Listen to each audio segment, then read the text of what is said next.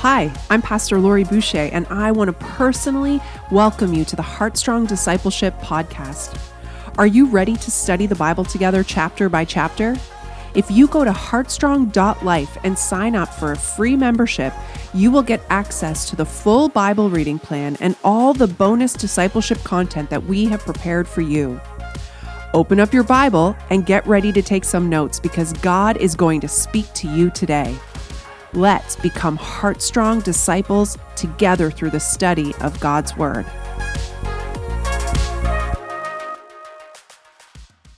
Good morning, everybody. So wonderful to be with all of you again. I remember last year I came to you from my closet. This year I'm coming to you from a different side room. So hopefully the screen is set back enough so I'm not so up close for you. It makes it a little bit more uh, manageable you would have had a much closer view of the beard. So let's get right into it. Um, our chapter readings for today are found in the book of Exodus. And at this point, we're now past the halfway point in this extraordinary book. Uh, the book of Exodus narrates a remarkable event in ancient history. And scholars have described it various ways. One scholar describes it as the greatest event of divine salvation in the Old Testament. And another scholar describes it as the single most important event in all of Israelite history. So, what we're reading and learning about in the book of Exodus, especially the Exodus event itself, is absolutely essential to understanding the God of our salvation, uh, understanding the faith of Israel, and therefore our own faith. In a sense, the history that we're learning about is our own history. Uh, T. Desmond Alexander, in his commentary, um, it's, he provides a, a beautiful summary in, in this way. He says, In the book of Exodus, God not only rescues Israelites from slavery, but more importantly, it highlights how a compassionate and justice seeking God transforms the lives of victimized people so that they may experience life in all its fullness in his holy presence. So, the story of Exodus illustrates an all important paradigm for understanding the nature and goal of divine salvation. And it anticipates an even greater Exodus that will come through Jesus Christ. Even though it is narrating past events, Exodus is speaking to contemporary society as well. It reveals a God who passionately desires to draw himself into an intimate and exclusive relationship with himself. It's one of the most influential books ever written. In the section of Exodus that we're reading today, we're going to be dealing with detailed laws and some challenging passages. But let us not forget the fact that Yahweh, God, has just delivered his people from poverty and slavery, and he's inviting them into a covenant relationship. And this highlights the importance of relationship, which is not only at the heart of Exodus and the Exodus event, uh, but relationship carries all the way through the entire Old Testament storyline. And you will be recognizing that right from the beginning in Genesis 1. And we're still seeing it very prominent uh, right now in where we are in Exodus. So I encourage you today, take a few brief moments to pause, ponder, and pray about the fact that the Lord God desires an exclusive relationship with us as a community of followers, which of course includes each one of us as individuals. But God has gone to great lengths to reconcile us to himself. I do not know your life situation or what your struggles or stresses are in life, but I encourage you today to put your trust or to continue putting your trust in the only one who can deliver you, redeem you, and keep you. We're going to learn, and I want you to grasp this this morning, that Yahweh is a covenant keeping God. And we'll find out that He is merciful and gracious. He is loyal and faithful. He's patient and forgiving. And so, as you reflect on that this morning, understanding who God is, and in light of who God is and how he has acted in history, how will we respond? So, for those of you this morning that uh, need to transition and make your way, carry that thought with you through the day. God has acted in history and in your specific history to redeem you and to enter into an exclusive relationship with you. So, how will you respond? For those that need to make their way off the call and continue throughout the day, God bless you. And uh, you have been blessed by God. So go throughout the day and be a blessing to others.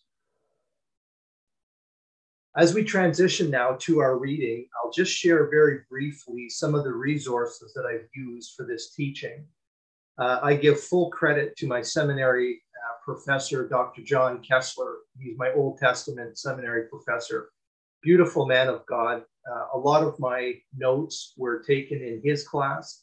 A lot of the quotes I, uh, I, I've taken from his book, which was the textbook we used for his course. I've often uh, used the essays from a, a, variety of biblical scholars out of the um, Dictionary of Old Testament Pentateuch, which is a compendium of contemporary biblical scholarship. Um, and then, thirdly, I've used uh, the Epic of Eden, which is a Christian entry into the Old Testament written by Sandra Richter.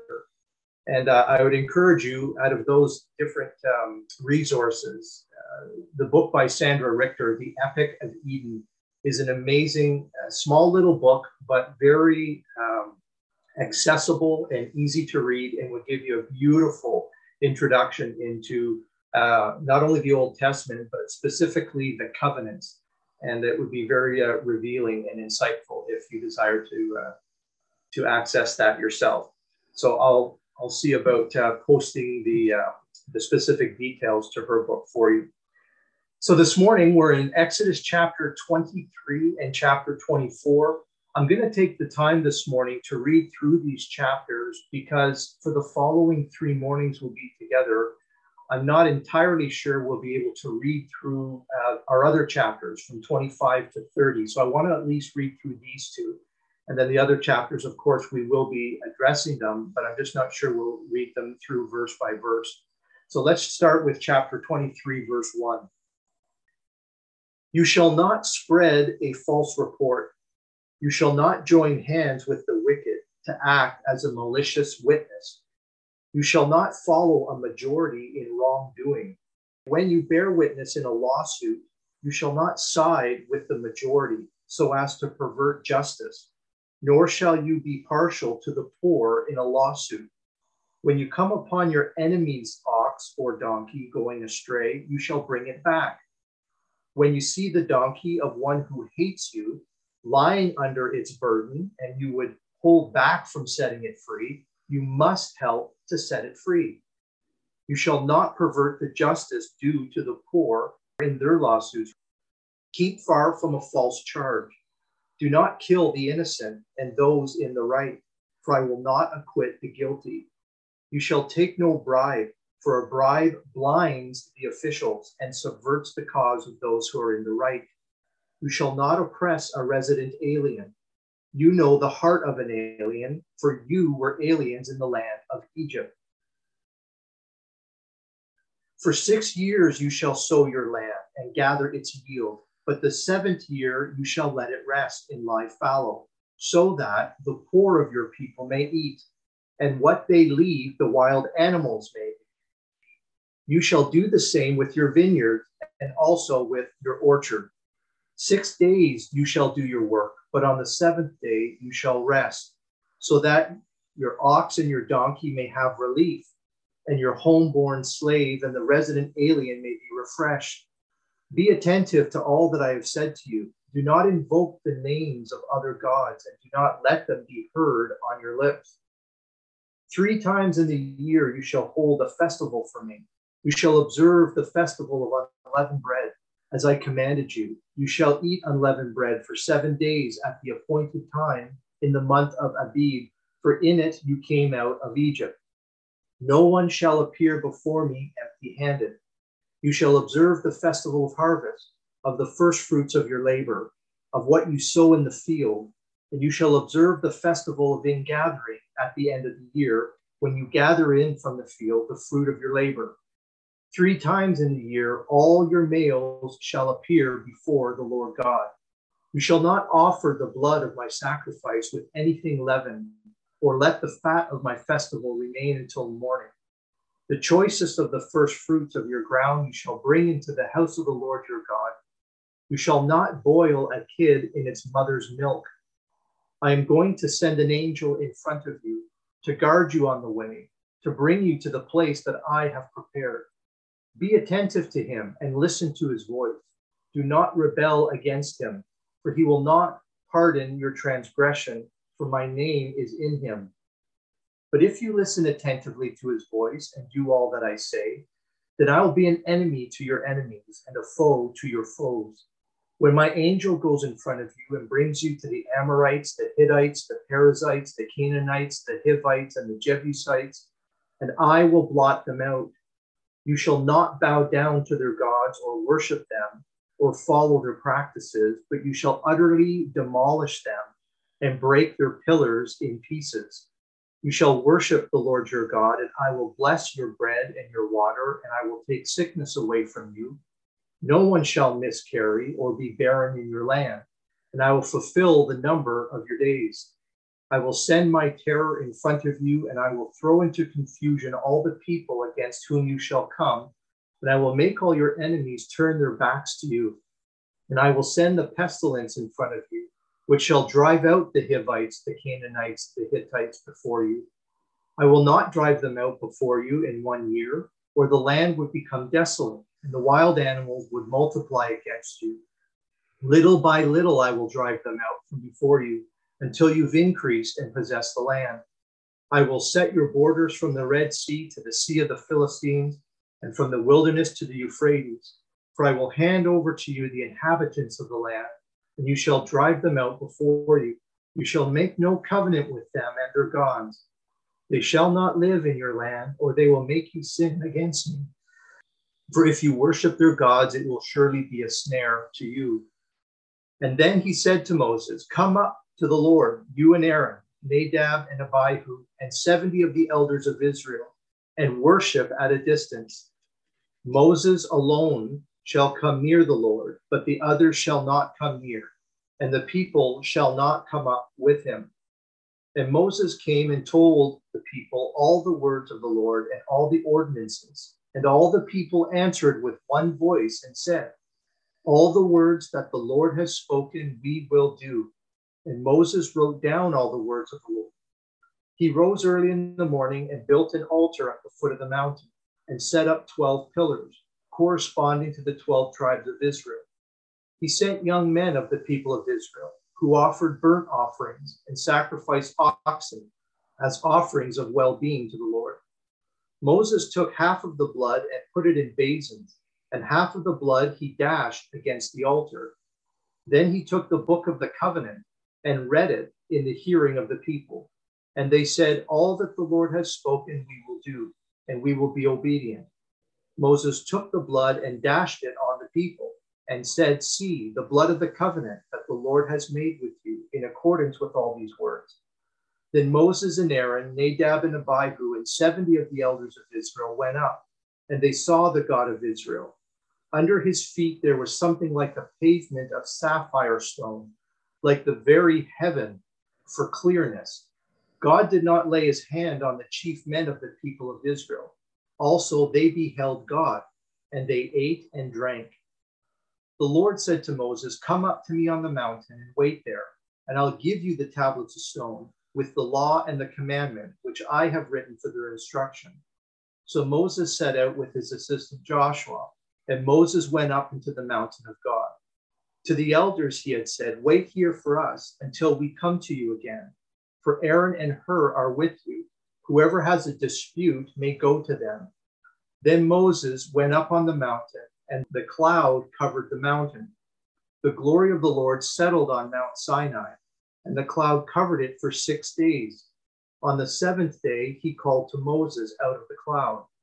Now, the appearance of the glory of the Lord was like a devouring fire on the top of the mountain in the sight of the people of Israel. Moses entered the cloud and went up on the mountain. Moses was on the mountain for 40 days and 40 nights. So, the broad strokes of the basic storyline of the book of Exodus so far can be outlined in three broad strokes. Really, we see Israel in Egypt, Israel in the wilderness, and then Israel at Sinai.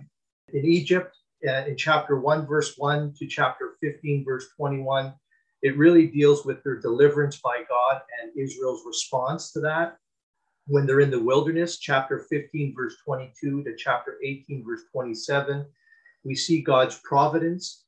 And then in the third section, chapter 19, verse 1, all the way to the end of the book, uh, we see Israel is at Mount Sinai. Of course, this is the section that we find ourselves in today and which we'll be in for the next three days. In this particular section, God is establishing a specific covenant with Israel, and he's giving them the gift of law. This takes place from chapter 19, verse 1, all the way to chapter 24, verse 18, which we just read. After that, God gives specific instructions regarding the building of a tabernacle as well as its leadership. We're going to get into that in the next few days because that's chapter 25, verse 1, and takes us to chapter 31, verse 18. Then there's this narrative fit right in the middle. Chapters 32, 33, and 34 outline the fall of Israel and Yahweh's restoration of Israel in that time. This is the golden calf incident. And then chapter 35, it picks up again to the end of the book and it outlines the obedient construction of the tabernacle. And then, of course, God comes down to dwell within it. For our chapters today, in the following three days, they all share the same geographical location. They all take place at Mount Sinai. Now, chronologically, it's about a full year that the people of Israel are camped at the mountain. So, this is a very significant period of time. Last Friday, in your readings, you would have uh, read in chapter 21 that God says, Yahweh, sorry, says to Moses, These are the ordinances that you shall set before them. And then all of the ordinances that are enumerated in chapter 21 and 22 have continued into chapter 23, which we just read this morning. And there is a lot going on in these chapters. So, just generally speaking, in chapter 21, we deal with a bunch of laws concerning Hebrew servants and personal injuries. Chapter 22 deals with various protection of property rights and social responsibility. Uh, chapter 23 deals with laws of justice and mercy. We just read those. Sabbath laws, the three great pilgrimage feasts, as well as God sending his angel to guard and guide his people. And then in chapter 24, we just read the covenant then gets ratified, it gets confirmed between Yahweh and his people. So, more specifically, these chapters are revealing um, some very, let's say, strange and unusual information. Just to highlight a few things, consider the following we just read in chapter 23, 29. What's the point of the curious law? You shall not boil a kid, or in other translations, you shall not boil a young goat in its mother's milk. What does this law reveal about the character of God?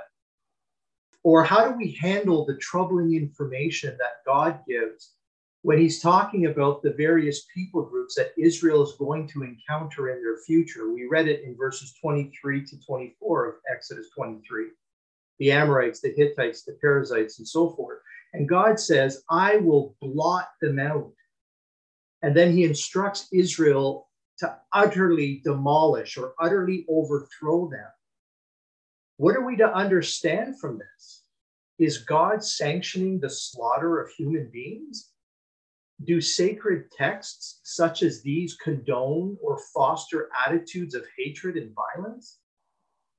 And what do we make of the interesting human behavior of Moses and Aaron, Nadab and Abihu, and the 70 elders in chapter 24, verse 11? Here they are up on the mountain, encountering this unique visual experience of God's holy and powerful presence.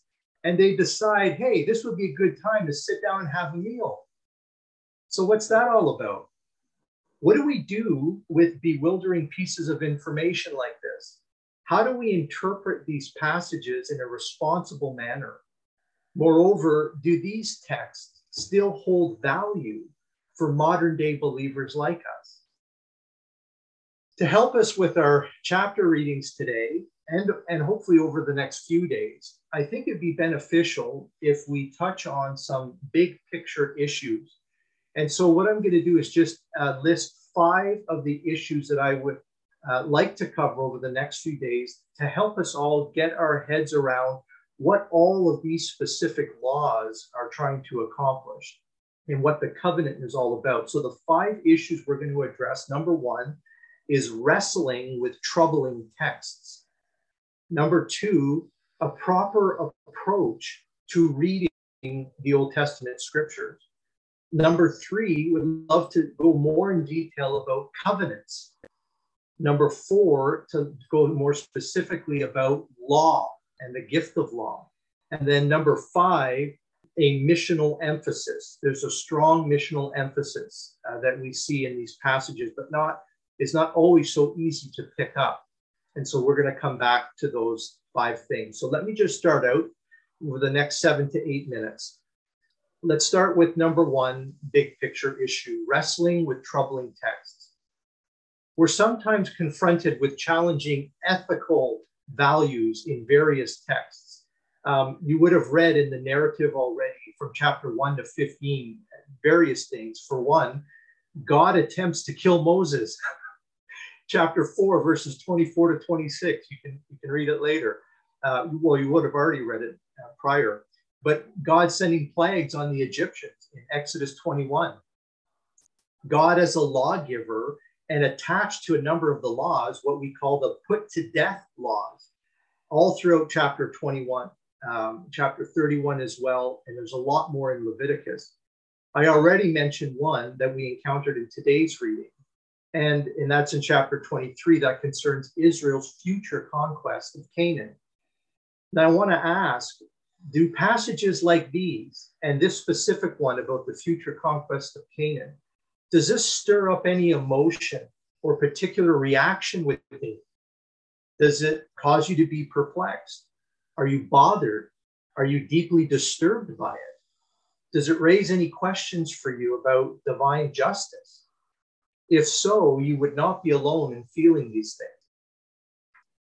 John Kessler says there's likely no aspect of the Old Testament that has provoked as much ethical consternation for both ancient and modern readers of the Old Testament as the texts that deal with the conquest of Canaan, the slaughter of its inhabitants, including women and children, and the appropriation of the land by Israel. End quote. As Christians, sometimes we're very quick to condemn the portrayals of God in other religions that we think are incorrect or offensive. But we often turn a blind eye to the troubling portrayals of God in our very own scriptures. We can't ignore or disregard difficult passages in the Bible that portray God in a questionable light. Rather, we need to acknowledge up front the profound ethical problems that texts like these give us. And we have to admit that they have the potential of being powerfully abused as Kessler also notes, this is especially so in light of the Holocaust of World War II, the acts of ethnic cleansing in the former Yugoslavia, the Rwandan genocide, and other such atrocities. So, how do we wrestle with texts like these? How do we handle them responsibly?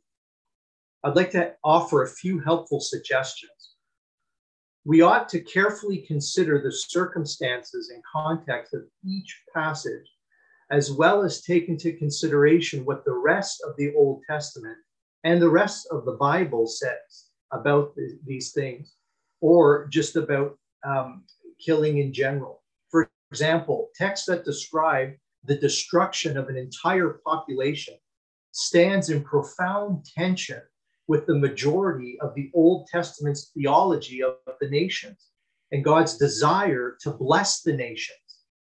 This should alert us to the fact that these texts should be highly isolated within the broader teachings of the Old Testament. Secondly, we need to take responsibility for our use of these texts. We need to make it very clear that even from an Old Testament perspective, these texts do not reflect a normative vision of how we're to treat our neighbors or how we're to regard people who are outside of the community of faith. We read it this morning in chapter 23, even in the laws. How do you treat your enemy or people who hate you? That stands in tension about going now and killing people whose land you're about to enter.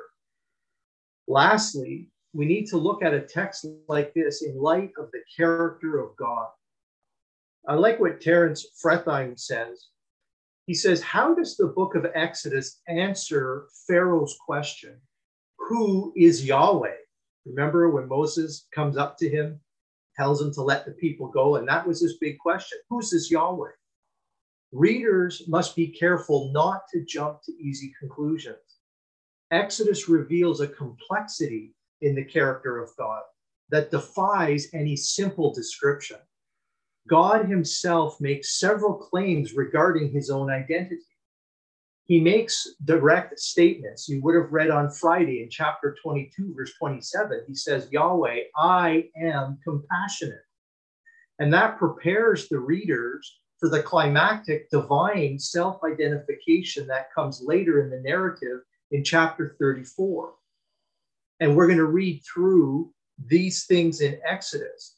And all that we read in Exodus and any other book in the Old Testament, we have to read it through this lens of who God is, the God who's the subject of these sentences and the narratives we're reading is to be interpreted through this confessional lens that Israel had.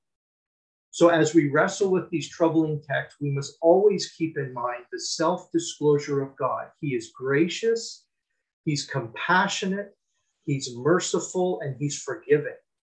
And this is part of Israel's core confession of who He is, and it's how they interpreted His words and His actions. It significantly affected how they came to understand Yahweh. And this is something that we can do as well in our practice. Big picture number two what's a proper approach to Old Testament scriptures? How do we, as a community of followers of Jesus today, approach the ancient texts that are located in the Old Testament? The Bible is primarily a theological book, and this means that the main focus is about God, what He is like, what He has said and done, and it reveals his activity in creating and governing the world and his ongoing interaction with creation, especially with humanity. John Kessler notes that at its very heart, the Old Testament is the story of a relationship, how God enters into a real relationship with Israel, in which both parties are called to a faithful commitment to each other. And there's a, a, very important word that the Old Testament uses, and it's the word chesed. And it describes the heart of that relationship. It's a hard word to translate, but it basically denotes loyalty, steadfast love, tender mercy, and unmerited forgiveness. And these are the very qualities that Yahweh displays to Israel and in turn he demands from Israel. And he, he demands that it's shown not just towards him, but also towards other people. So when we come to the New Testament, we'll see that the situation continues. The same God, often called by the proper name Yahweh in the Old Testament, which then becomes revealed as Father, Son, and Holy Spirit in the New Testament, he enters into a relationship with the human community, the church. And this relationship stands in continuity with the relationship established between Yahweh and Israel. Within this relationship, God still calls for faithfulness and obedience and qualities of character that reflect the character of God.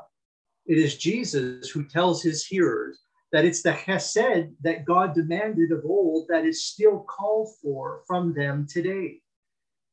The church, therefore, has much to learn from the Old Testament about what it means to live in relationship with God.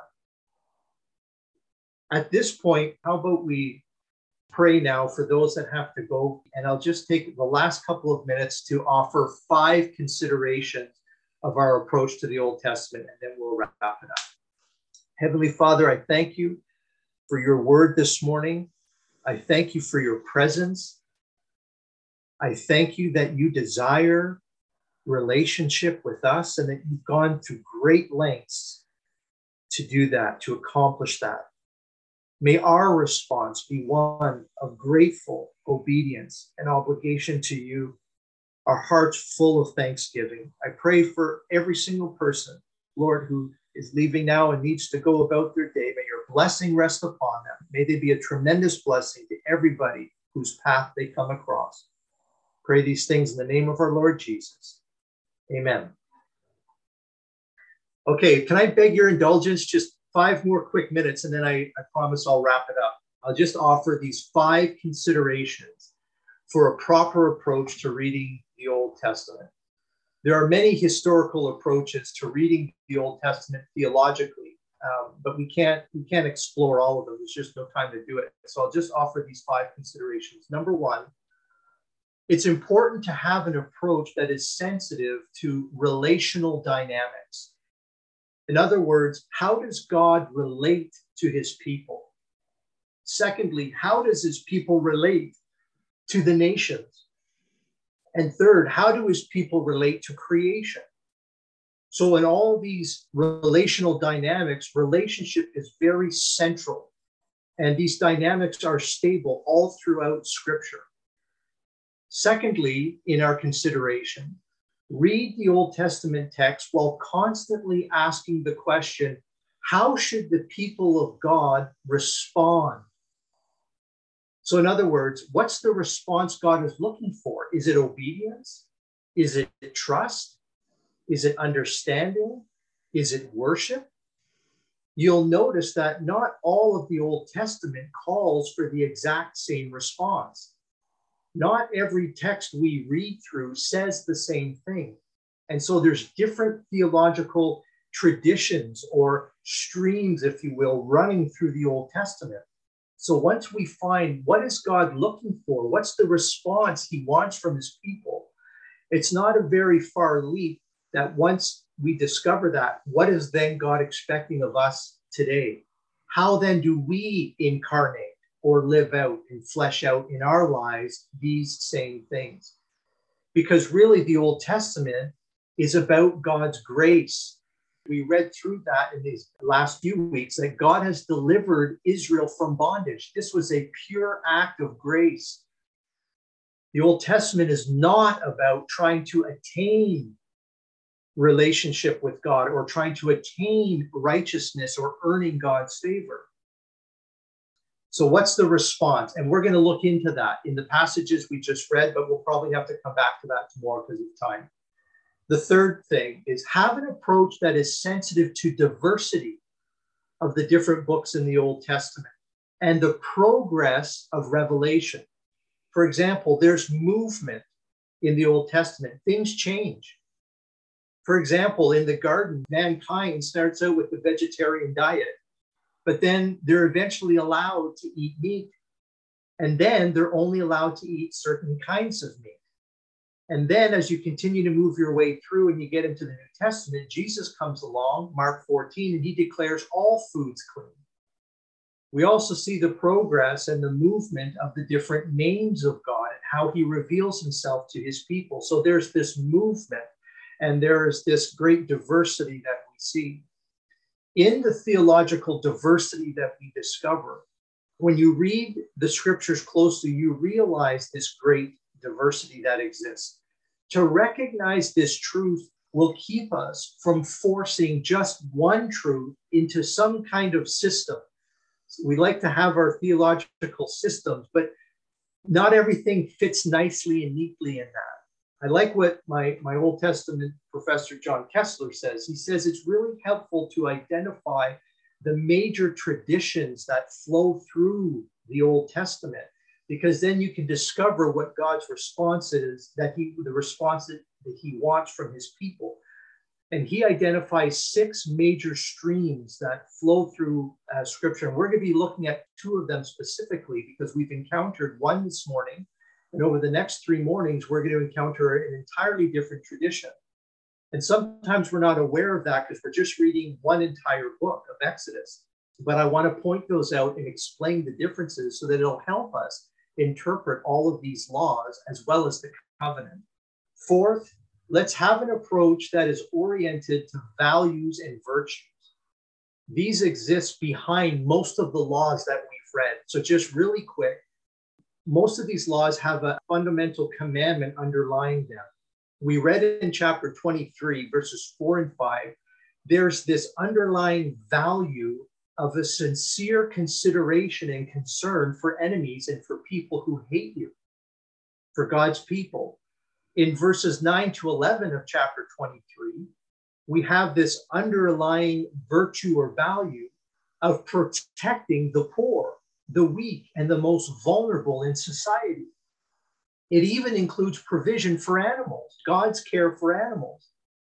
And this passage is addressed to wealthy landowners who are looking to maximize profit. And so God puts laws in place to check that and to protect the vulnerable. When we read verse 12 of chapter 23, what is that all about? Well, it has the value and the virtue of rest of honoring the Sabbath, and it includes everyone in the household, all the workers, all the servants, everyone who's pitching in to help. That curious law about the young goat in verse 19, what value does that have? It has the value of not violating God's creation by simply using it for our own purposes as we see fit especially in the context of feasting, the festivals, and in the context of celebration. So the ultimate intent is God is trying to shape his people in a particular fashion with limits and boundaries. He doesn't want his people to abuse creation. They're allowed to eat a young goat in milk, but they're not allowed to cook it in its mother's milk. So, in other words, use creation, but don't abuse it or misuse it. So, what we see in these different laws is there's these underlying values and virtues that God expects of his people in the Old Testament.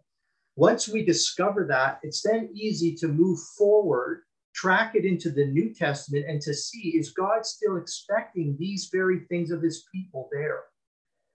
Lastly, and then we'll conclude, and that is let's have an approach that is oriented to the spiritual formation of individuals and communities that reflect the character of God.